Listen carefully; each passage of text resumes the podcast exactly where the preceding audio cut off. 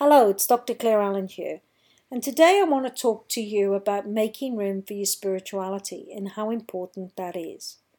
So, I'm going to share a little bit with you from my past. So, from a very young age, I would spend time in prayer and meditation. Five, six, seven, don't know, I just love to pray. Love to be in communion with God and the universe. I would go to church early, maybe half an hour, hour early before the church started Love to sit in the church. Love to pray. I love to go for walks. I love to be able to commune with nature, to be part of that yin and that yang, to allow balance within my life. I love to walk for miles. I'd love to find some stepping stones and walk over them. That was really important. And then when I got to the age of 30, I had three significant things happen in my life. Three people that I loved very much died. And so I was in ministry at the time. And I remember one of the elders of the church said, You didn't have enough faith for one of those um, family members to be healed. And so I left the church for a decade. And I sought worldly things. And I had lots of material things. And I was certainly successful. But I wasn't happy. And I can remember sitting in one of the houses I was building and saying to myself, well, I have all of this, but really I have nothing. You see, spirituality is in our DNA. I'm a bit dumb, so it took me a decade to realize how empty my life was, even though it was filled with things.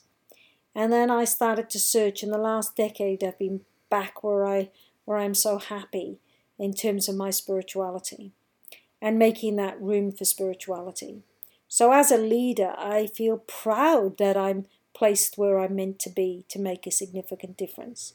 And I start the day right in terms of making sure I'm centered and grounded by meditating, by praying, by making sure I take time out for me. I'm one of those typical type A personalities that doesn't understand when I'm stressed. But if I put in place a process whereby I can pray and I can meditate and I can actually think about myself and I can spend that time being true to myself, then I can make a significant difference.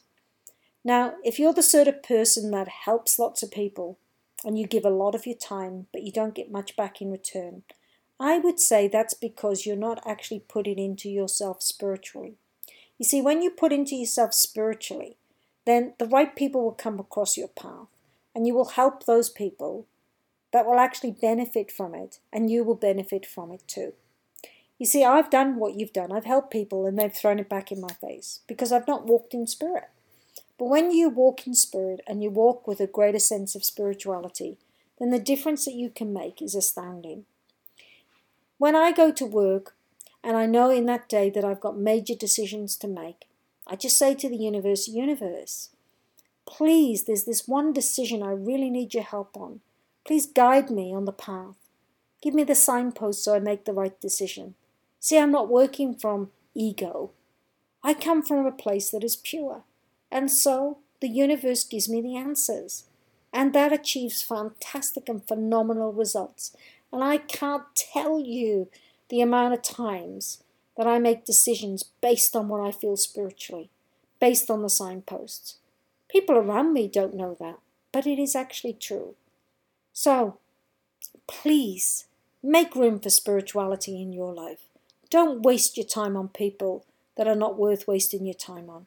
Don't give because you think you're going to earn some stripes for spirituality.